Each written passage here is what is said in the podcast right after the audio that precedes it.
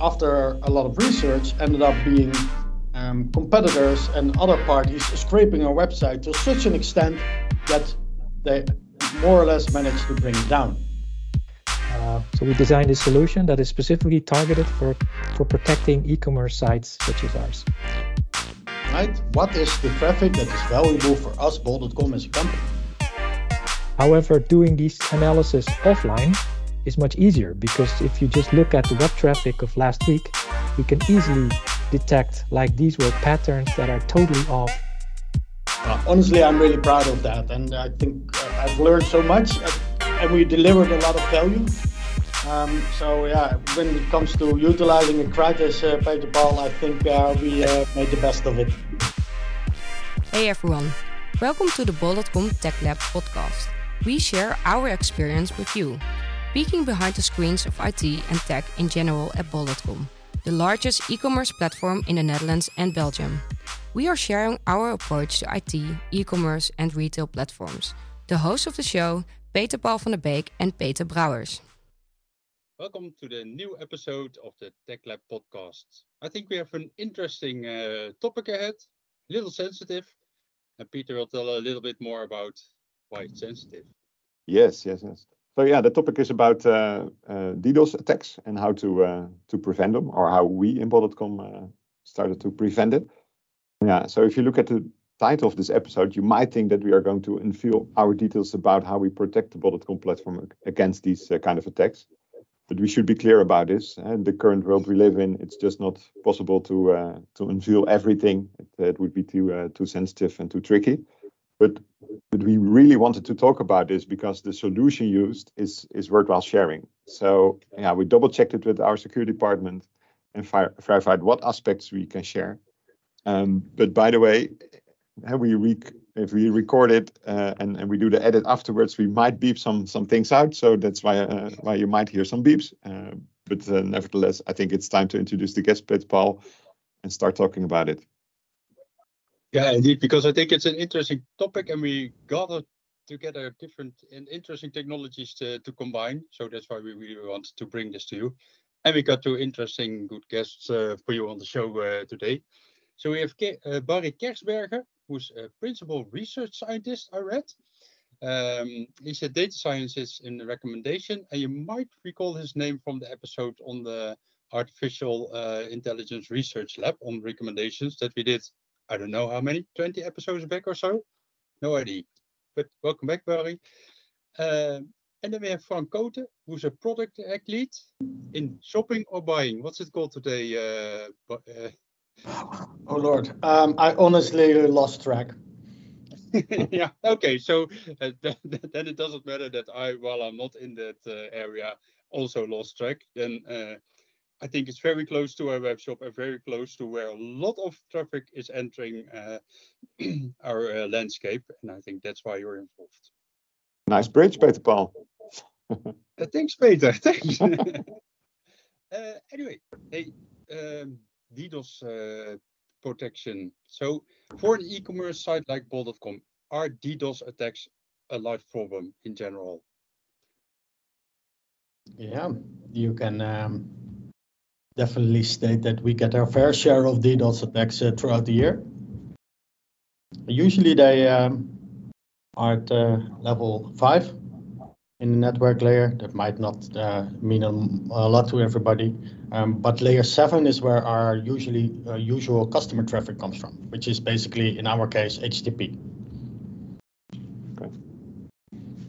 And that it's on layer five means what? What are the implications of that of that for us as an let's say tech organization? So usually level five is really intended to do harm, to bring you down. Um, and the other level of well attacks we see might not even really be attacks. They are just um, extreme amount of normal traffic uh, that you uh, see on a website. So level five is really targeted at um, causing problems. So level five means invalid uh, TCP packets. So they might send to acknowledge something while it has never been introduced, stuff like that and then services need to keep the connections open to figure out when the and retry connections etc which is very expensive And what Frank says, level the higher levels are on application level. So this is HTTP protocols. Yes, indeed. Yeah. Thank you, buddy. Exactly. And and to give an idea of uh, this says something for me about the uh, severity of the attacks. I think that there's we can also state something about the frequency, or is it like once a week, once a month, once a year? What what what? So the uh, attacks, uh, quote unquote, that we are uh, dealing with at the moment are um, uh, at level seven. So they mean there are traffic that's at first sight not distinguishable uh, between this kind of traffic and the traffic that our customers have. This kind of traffic um, comes in waves, especially during the holiday season, um, uh, before Christmas and Santa Claus, uh, or no, Sinterklaas. I have no clue how to say that in English. Um, then we see large volumes of people scraping our site. Um, but this is also happening during the day, every day, and at night, every night. So basically, continuous with phases of real extreme traffic. And uh, you ma- you mentioned the, the the like peak moments, which are already peak moments because of, of our customers. it also sounds like also that's a more important time of the year for competitors and other like bots to scrape our website to check check our prices because of uh, let's say competitive issues. But I can also imagine that if you, talk about the holiday season, then I also think of uh, kids having some time off and trying to see what they can, can achieve. Which, which of the, the types are there? Well, I think you pretty much covered all by now. Um, okay, yeah.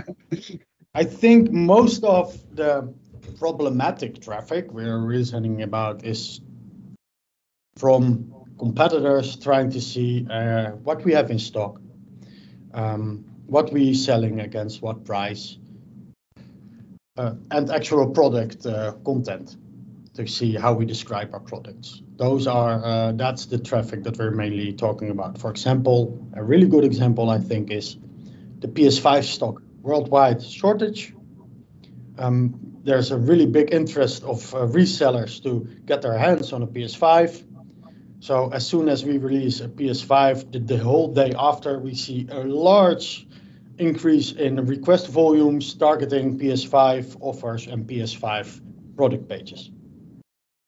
Okay, in, in my uh, thought, uh, uh, we were going to talk about DDoS attacks, but is this kind of scraping then seen as a DDoS, or uh, is the scope a bit wider of this episode then? Yeah, it's a good question. So, what started out as something um, that was scraping our platform, and we initially thought, hey, we're being DDoSed by some malicious party after a lot of research, ended up being um, competitors and other parties scraping our website to such an extent that they more or less managed to bring it down. So, so it's comparable. Yeah. Exactly. So it, it, it's um, an unintended uh, DDoS attack, basically, where our functionality was abused for their own gain. And this is happening at such scale that from a competitor advantage, you might think we're only doing like uh, 10,000 requests per second. But if you have uh, a million of competitors doing the thousand of requests, then that adds up. And right. and this is the situation that we're talking about. And the difference is that one is uh, the, the traditional denial of service attack, which could be stopped with traditional tooling, was more for destructive nature, happening at the lower OC levels, like Frank explained. And what we now see is that, um, yeah, the, the, there's so much activity going on for whatever reason that, uh, yeah, that we are no longer able to serve content to humans, which of course uh, is not good for us. Exactly, exactly. So in the end, we, uh, given the growth of our platform and the uh, the uh, the curiosity that attracts from competitors and and whoever, basically the let's say uh, not people who want to just check our, our, our catalog or see what our prices are, just humans wanting to buy stuff. There is basically such an amount of bots, scripts, whatever running that uh, it basically harms uh, yeah. how well uh, the our normal customers can access the site and have access to the functionality there. That's in the end how they also could like experience a denial of service because there's just no resources left to serve them. Exactly. Yeah. Yeah. Okay. And this was one of our questions as well. Eh? We said, okay, uh, with DDoS protection did we already have in place, and what did we still miss? So uh, what I learned from you right now is that we had this layer five kind of uh, yeah solutions in place, but now you need to move up and uh, move to layer seven solutions, yeah. right? Yeah, there's also solutions that you can buy. So I think we're all familiar with the CAPTCHA. Yep. It's mm-hmm. a great way to be protected, but we also know it's like a um, it is not user friendly, right? You have to select something from an image. It's a vague image. You have no idea what you're doing. Uh, there's even been occasions where I was not able to convince the CAPTCHA that I'm human. Um, yeah. yeah, not so good experience. Another solution that you could use is, for instance, the Google Autoscaler, which is a functionality that, that Google offers. So you just spin up an infinite amount of infrastructure that your credit card is willing to buy. Um, that already is a very important uh, thing, right? That it, uh, it will come with a cost. Yeah, and it's also dangerous because it's a non-sustainable solution. It's also not an environmentally friendly uh, user because we cannot spin up a thousand servers for every human in the Netherlands, right? That doesn't make any sense. The, so uh, you have to be cost efficient, energy efficient, and also, uh, yeah. So you, you, you yeah. The, the challenge is how can you better with with less, with less machines, less infrastructure if you like boil down to the problem here is that you have a limited amount of uh, resources uh, to serve your customers. And if a um, party that's not gonna uh, truly interact with your system with the intent to purchase anything, then the quota that you have um, will, will disappear. So you can see solutions in two directions. A, as Barrie said, you can scale this is very expensive and you're not getting any return on that investment. The other side is that you can start looking into okay, what is happening here and trying to deal with that in a more uh, efficient way. Yeah, and and and um, the, examples Barrie you gave that are commercially available is is scaling or is protecting people to enter, but that's not user friendly. So yeah. and we we had to come up with a new solution. That's uh, yeah yeah. It's the step and, you made. Yeah. Yeah. And there's also, if you think about what we're doing, is that the, these general uh, denial of service solutions that we have in place already that have been sufficient for the past 20-ish years or something, they have been sufficient up to to like last year, but now we see in the, in the last year that they are no longer sufficient. And one of the things that they are doing is that they are uh, uh, general. So they work for all application services. So they work for web services, but they also work for mail services. They also work for DNS. They work for POP3. They work for uh, IMAP protocol. So they work for all protocols. But in reality, we only serve one protocol, which is HTTPS, because we serve a web shop. Yeah. So, and that is an angle that we can leverage because we only need to focus on the problem that we have, which is e-commerce web shop. So that was a direction where we were heading for. Uh, so we designed a solution that is specifically targeted for, for protecting e-commerce sites such as ours. Exactly, and, and a solution that targets just HTTP traffic, there are not a lot of them available. That's and what I hear also implicitly. Yeah, so we contacted Google because we make use of their Cloud Armor, and they said that they could not offer such service. They they agreed that it would be very smart to have such a system in place, but this is a service that they cannot offer. So if you want it, you have to build it yourself. So that's what we did because we were in a challenge. We were uh, a few weeks before season. So this was like, I think in November-ish, if I recall correctly. Um, so we had to build, to come up with a solution to understand the problem, what was going on, build a solution, test it, and go live like ASAP. Uh, and that's what we did. So there was a lot of, of pressure also there going on. Yes. Heading towards season, yeah. Yeah. Because I guess at some point you were doing some calculations on, let's say, resource availability, expected traffic as we do for the season, and then you got to a point where, hey, this amount of traffic for for these, uh, let's say, uh, non-buying intent uh, traffic is Yeah. so large that it's gonna it. No, I uh, yeah. There, there were occasions where we were just uh, minutes away from uh, being uh, offline because we could not handle the the extreme amounts of traffic happening on our e-commerce platform uh, at any moment during the day uh, for for many many hours, and um, that's not good. So we, it's a non-sustainable solution. So we had to come up with a solution really fast. Um, yeah. What? Uh, And and in what what kind of directions did we think, and how did we converge to uh, the solution that we came up with? I think the biggest so one thing is to understand the problem. So we started measuring just to gather up some data so we can just have some ideas of what we could be facing because we had no clue.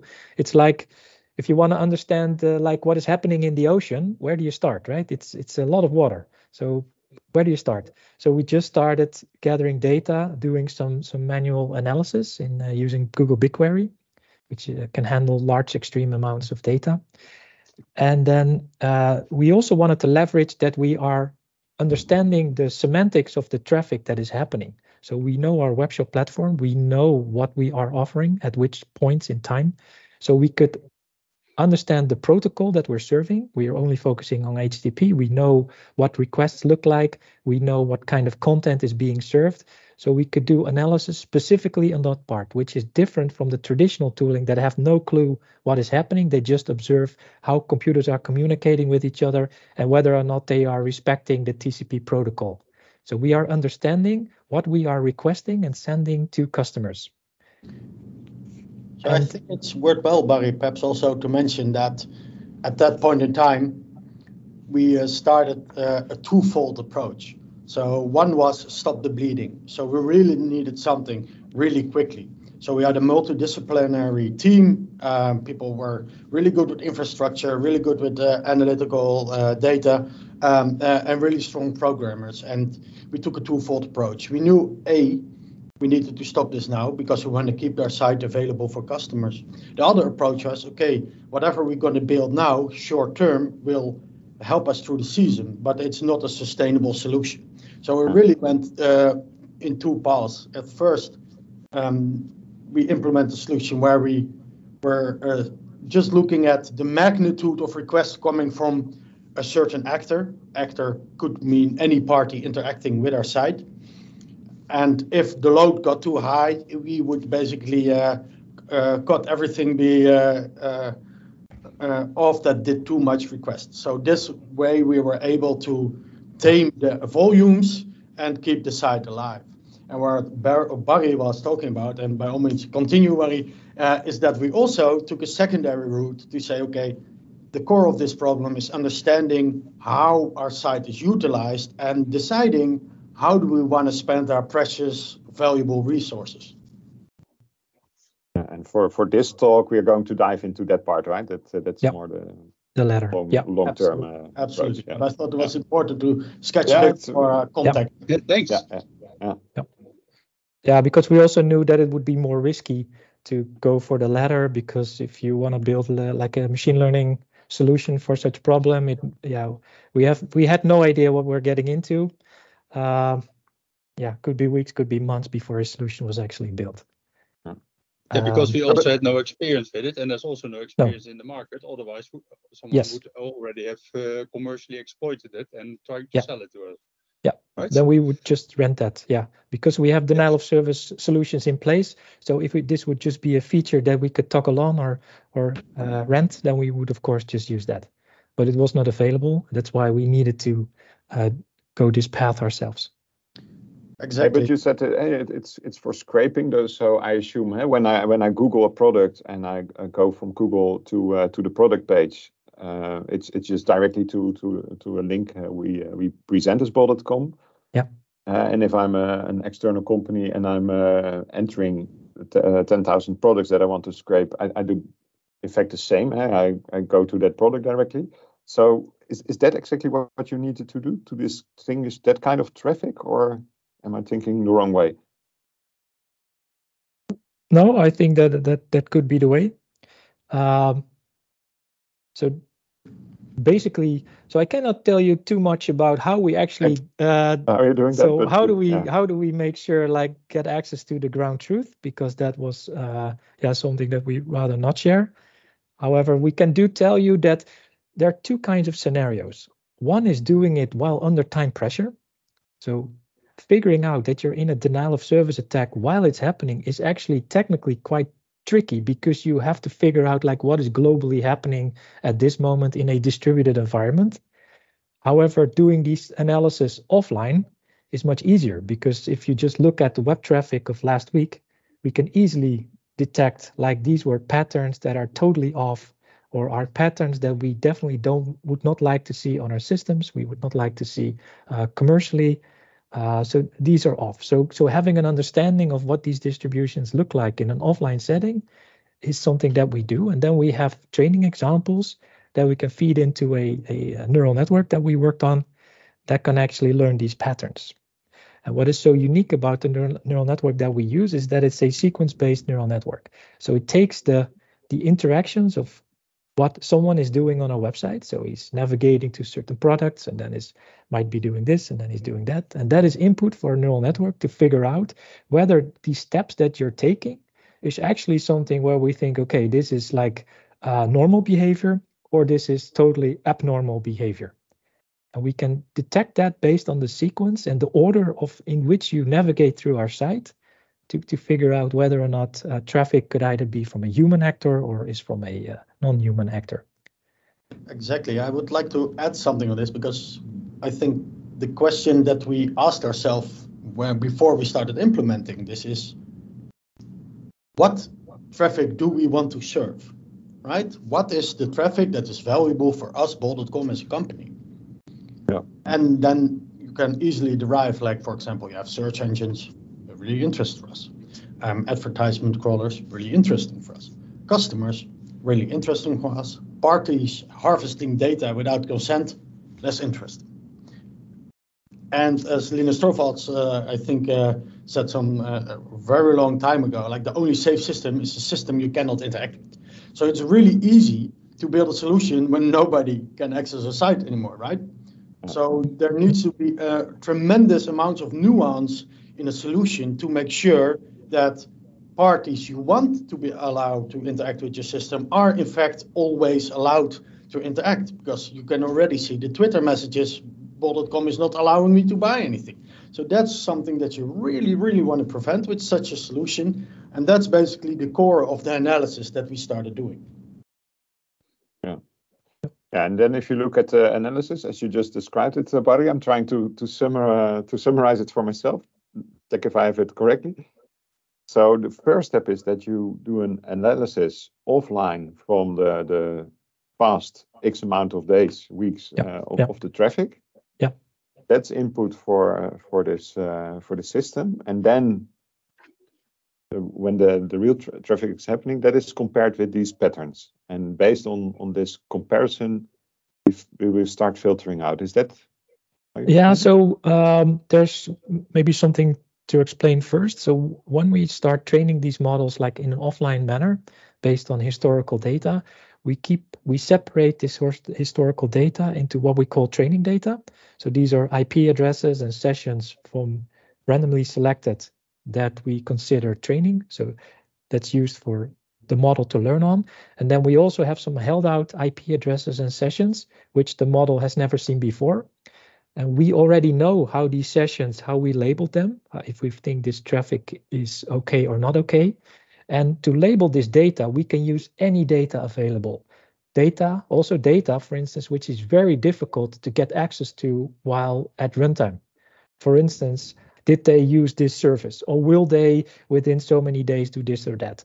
So in an offline environment, we have all the information available. While at runtime, we only have a limited amount of information. So when labeling the data, we can do that using any data that we have, But at inference, when we do predictions, we only have a limited amount of information available. So is the model able to generalize its knowledge and find a correlation between the limited amount of information and all the information that we have in the offline systems that we cannot use uh, uh, online? And therefore, um, uh, then we can evaluate this model based on the uh, held out data and see how accurate it is at doing these predictions. And then we can deploy this model and actually use it in production and then see if again how we labeled the data that was happening during the day correlate with the predictions that we did. Exactly. and then basically, so like with, with a lot of data science models, we have like like a, a, a training set and a kind of a, a test set to see will this work in a in a controlled environment. Uh, but then at some point in time, you also have to get either enough confidence to say, okay, I'm moving to pro, yeah. or say, nah, maybe not. And you have to retrain the model or uh, yeah. add data or maybe get data away from it. I don't know. Yeah. Yeah. So when actually building such model, there's actually a lot of things that are in place. So uh, when you have like inf information that you put in such a model, it's easy to get a very big model. So one thing that we worked on is building an efficient uh, pipeline, as you like. So uh, we our pipeline that we built can actually determine the cardinality of categorical variables and then figure out whether or not data should be removed from our data sets. okay. Yeah. So we so when building this model, we quickly found out that this model becomes too slow to actually use. So we integrated some techniques, make them part of the model and pipeline itself. And then there's this process called hyperparameter optimization, where you can actually figure out, like if we change parameters to the model, does it increase or decrease the accuracy? And then we did that for the pipeline as well as the model. And then using this black box optimization, we can automatically figure out like how much data should we remove. Uh, for instance, if if if some value only if a page is only happening like once time once every month, it is not that interesting to actually take it into your model because you only have one interaction. So then uh, this optimization system can figure out that there's no actually value in having it, and then it will try to replace it with maybe an unknown flag. And it can figure this our training pipeline can figure this out automatically and configure itself automatically to handle such uh, low frequency values.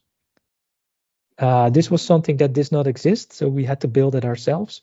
And the advantage of doing this is that it makes the model smaller, and at the same time, it makes because it's smaller, it has to do less computation. So at inference time, it's very fast. So all the technologies is something that we built, and then we actually are training these models in the Google Cloud, and then we can deploy it, and then uh, we serve the model, and then we figure out that the if we benchmark this model, the latency for doing predictions is 0.3 milliseconds, so which is very good. 0.3 milliseconds. yeah, so so the model itself can do like 3000 predictions per virtual CPU. So if you have 10 CPUs, you can do 30,000 predictions per node, which uh, is pretty fast. And that's not even optimized, but this is already the out of the box performance that we have. Hey, but one step back, you said so you have this model itself, but on top of that, you build a model so to to uh, predict and by taking parameters in and out what the performance would be. So model yeah. on top of a model. Yeah.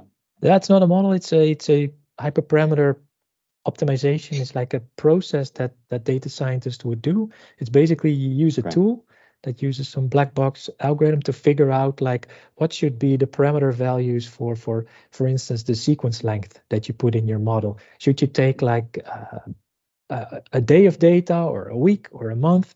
And that really matters a lot right? Because uh, yeah but it's not something uh, you're, you're you're trying to find that by trial and error. It, it is indeed by uh, yeah, and they use some sort of Bayesian statistics to figure out like what would be a sane value without trying all the combinations because that would be very too expensive to try out. So these these these uh, black box algorithms are able to figure out like a good value for you with only a few trials. This is uh, something that a data scientist does. But what we did is we like also heuristic or something behind it. Yeah, then yeah, and then you get some sane values. And what we changed is that we also did the data processing itself part of the model? Because it's also something that you need to deploy itself because if you do inference if you want to do a prediction you get all these raw values all these raw facts of what's happening at that moment in time but it cannot directly be used as input for a neural network because a neural network only accepts uh, numbers. So you have to transform all these values into numbers all these strings into numbers so it can actually be used and so we made a simple pipeline that supports all these uh, functions to actually prune uh, these data sets to make them very small and efficiently. So, so we worked on multiple levels. We worked on the business problem. Exactly. We worked on uh, uh, uh, building the model architecture. We worked on the training part, hyperparameter optimizations, and also a custom pipeline, which is very efficient, optimized for low latency.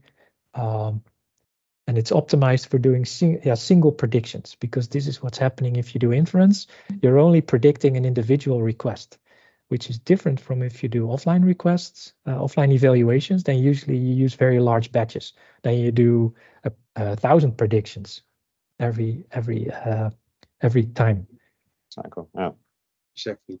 And, and so, so Barrie, if I understand correctly, the the latter part uh, it would also be where basically the traffic from from our website would be sent connected to that pipeline there it would be evaluated and then it would be kind of okayed or not okayed in yeah. very easy terms it's a bit of a simplification of the reality, but hey, I'm a manager, right? the, the, process is uh, exactly that, yeah. And Barrie put a lot of effort in to allow us to do predictions on single request because that's the nature of web traffic, right? Somebody does one thing and then another and then another and another. And want to be able to um, prevent traffic as soon as possible uh, at the gates. So the less requests we need, um, the more uh, optimized our resources can be used to actually serve customers.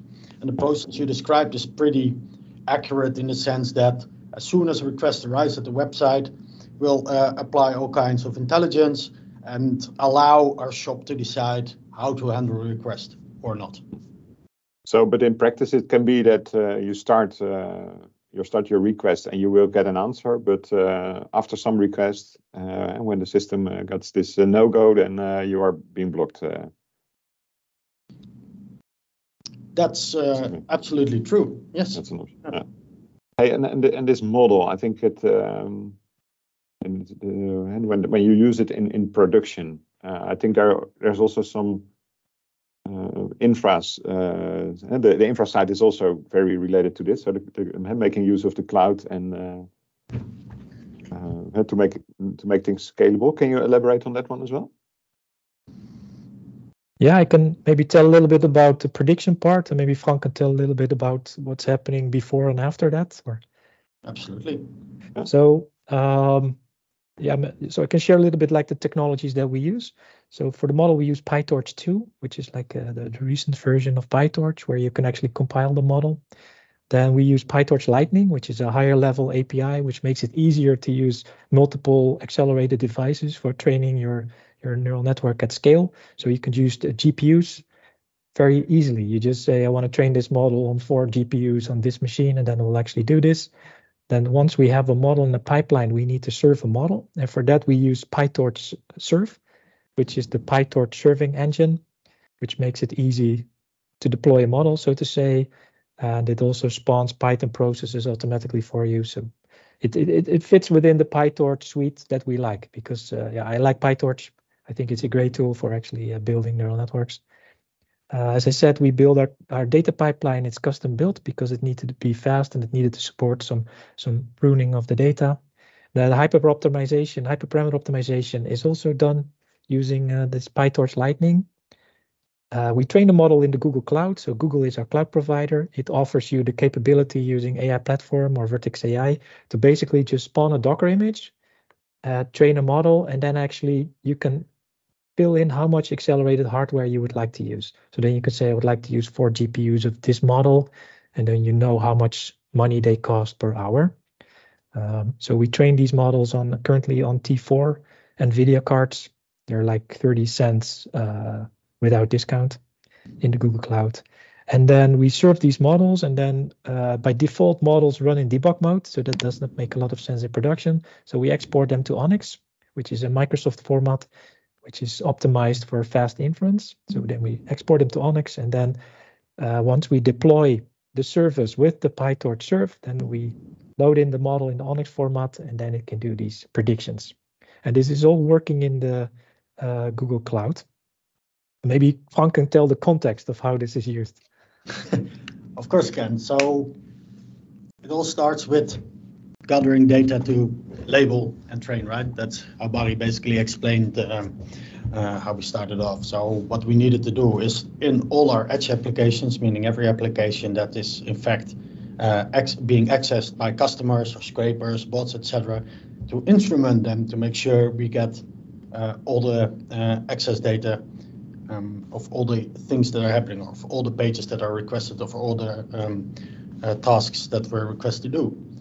Now you can imagine the volume uh, of that in a system as Bol.com. So it, um, it, it wasn't trivial to get all that up and running. Also because we needed to touch n apps, um, and I think it's uh, well we were lucky to be able to use Kubernetes in the Google Cloud. So we've uh, made sure that we set up an infrastructure that can uh, scale to the load really easily. Um, we're uh, heavily using uh, PubSub there, Google's messaging system, um, so we can scale the processing part of all that data infinitely without being impacted by the actual production load. And we store all that data anonymized um, in our BigQuery tables uh, so we can actually do uh, offline analytics. And these offline analytics involve a, a great deal of uh, BigQuery uh, uh, queries and jobs being run at night, scheduled to investigate the data, to segment the data, to label the data, and then prepare a test set that is eventually fed um, to used while we train the neural network. So that's basically, in short, how we get the data and how we train it. Then the other part is you also need to instrument all your systems in time to be able to use the uh, neural network uh, at runtime, uh, the inference part. So as soon as our shop receives a request, uh, we emit um, a request to uh, the inference system. That inference system is able to label an, an X amount of uh, classifications which will remain proprietary um, and then tell the system, uh, give the system that requests it a suggestion on if to serve or not to serve uh, that particular request. And this system can be integrated through all more pieces of our landscape, so also other backend services can eventually use this to say, okay, it's nice that the shop or whatever wants to serve this feature to our customers but we don't think that it's worth our CPU cycles. Um, this time we'll won't deliver any data. And that's basically how it all comes together. That's up to the requesting system what to do with that advice then. Exactly. The, the shop is yeah. might be the gatekeeper, but it's not the know-it-all of our whole landscape. There's a lot of business-driven systems behind it, and we think it's only fair to give them the opportunity to decide for themselves if something uh, should be handled or not. However, if the load on the edge systems, like our shop, becomes too high, the system also uh, is able to act autonomously and protect the platform as a whole from um, being coming unavailable for customers different different kind of layers or steps. Uh, yeah. yeah, exactly. How how does the, the autonomous part? So so we basically we want the systems to decide for the larger part, but there's also like uh, I call it the fail safe where we sometimes let the uh, system decide autonomously, as we then call it, to okay, we definitely should not do that because it will bring harm to our systems in general. So there's like a threshold or something there, or? I'm not sure it's really wise to go into the details okay. of the process too much. But this is how it works. Uh, but there is a system that can analyze traffic and say, okay, we had enough, and um, it can utilize the Google Cloud Armor functionality to stop things at the gate. exactly. Okay, okay, and that's also again why we use the Google Cloud and the possibility it offers to uh, yeah regulate, let's say, the traffic that's coming uh, and that we should uh, respond to. Absolutely. We strongly uh, have a strong philosophy that we should stand on the shoulders of giants, and in this case, benefit from all the logic, uh, the knowledge Google has in uh, safeguarding its systems. Uh, so we gladly utilize the tooling that Google offers us. Yeah. Yeah. Yeah, I think and uh, yeah, what what you shared is a lot about uh, data science and about cloud solutions. Um, what what did we learn from uh, both areas that we can use in other innovations? Maybe start with cloud first. Um, start with cloud first. Yeah, I find it difficult. Uh, Can I share what my intuition was when you answer ask the questions without the guidance? Yeah. I feel that uh, the cross-discipline collaboration with infrastructure people, uh, data analysts, developers, etc., that that was for me the biggest eye opener. That we've uh, when you put these um, characteristics, these different uh, uh, capabilities of people together to work on a single problem, you'll have this synergy that is really hard to achieve um, under normal conditions. So I also feel very lucky that uh, um, I think it was Churchill who said, "Never waste a good crisis." But this systems going um, down, uh, almost going down, actually brought us together and allowed us to do something that might not have been possible in a normal business process. Um, so for me, that that's the biggest learning point, uh, to be honest. Awesome. Yeah. And I think uh, it's it, indeed. Uh, I think that there are a few things that are. I, I've heard the the phrase uh, "Let's not waste a good crisis" multiple times on Bol.com. So it's really part of our, I think, our tech culture, and uh, where we really want to improve things. And then, uh, and I think the other thing, uh, bringing to be, uh, together different disciplines that, for some reason, don't always come together because they're focused on, let's say, their own problem. And I look uh, at it in a more integral or, or holistic way uh, yeah, I, I, Yeah. Uh, just so awesome that we again, uh, yeah, uh, came out uh, with with a with a great solution uh, there. Awesome. Yeah. Hey, for, yeah, for you, Yeah. Barrie, you wanted to add something, I think. Uh, Yeah, I think so. I could, yeah, I can totally relate to what Frank is saying. And even we were, uh, the, the team working on this was uh, across different departments within our company. So we're not even, I think we're not e- all in the same space. So we cross discipline, cross uh, domain. platform, cross Yeah. domain. So uh, yeah, so uh, before this project, I had not worked with Frank before. So um, so I, I, I you think it- both, all, both of you are already for a really really long time at Bol.com, right? yeah so yeah for me it's i think yeah going 13 years uh frank probably also a lot. So uh so uh, i think it's also nice that we were able to to be effective uh, in collaboration while working in different departments on different fields on different topic. No one was aware of how to work on denial distributed denial of service attacks. Uh, with with unknown personalities. You have no idea who you will be working with and what their passion is etc and and, and uh, so uh, yeah i really like that about the project itself and then the people working on it. Uh, it's so funny, I played the, oh, sorry, go ahead. uh, yeah. So uh, uh, the other thing that uh, might be good to realize that is that the, this whole machine learning neural network based technologies that we just mentioned are very immature because they are bleeding edge builds. So you're constantly dealing with failures or error messages. It's poorly documented. So it's a tough road Oh. to to work with. And what I also liked about this project is that we now can take the deliverables that we built and actually use them as templates for other projects as well, because now they're battle tested from uh, cross-disciplinary uh, perspective. So from engineering perspective, from analytics perspective, all the insight that we made. There's even a, a, very awesome dashboard being built by front-end developers, how we can gain insights in what is happening in real time. And I think these could all be used as templates for other projects that work on low latency sequence-based predictions when dealing with massive amounts of data uh, in a scalable manner. Um, yeah, that's what I wanted to add. that's and that's what I wanted to say about this uh, about this question. eh, that when when we prepare the the podcast, we think when we put a question like this, we get a lot of tech related uh, stuff eh? and and and the first thing you you say about this uh, eh, what did we learn is about collaboration eh? organization and then you dive into the tech part of it so it's quite fun. yeah, yeah paul if i may add something like what we've really put time in is and especially barrie is getting this to work sub millisecond on a production environment in real time and i think there's a lot of innovation in this project. Uh, we're using all kinds of bleeding edge technologies.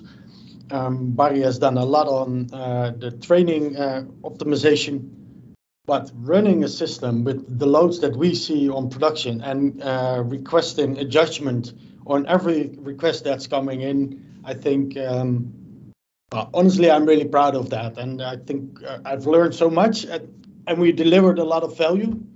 Um, so yeah, when it comes to utilizing a crisis, uh, Peter Paul, I think uh, we uh, made the best of it. Yeah, awesome. I can use this story. Yeah, yeah. Peter Paul, questions left before we go to the closing round. No, I, I'm, I'm uh, I, I, again, uh, like Frank said, this yeah it makes me proud that we that we are working at a company that uh, that can achieve such uh, things and uh, also connecting to your argument uh, what you were saying peter that interesting that then in a way it's about that we work together and how we work together that, that's again more important than, than the technologies uh, but still we solved it with a lot of great uh, technology and a lot of technology that we have uh, great trust in so yeah, that's just awesome to see Okay, yeah, then and then our uh, yeah final question to you uh, guys would be uh, yeah what's what's the most important takeaway? What do you want um, yeah our listeners to really have learned from this podcast?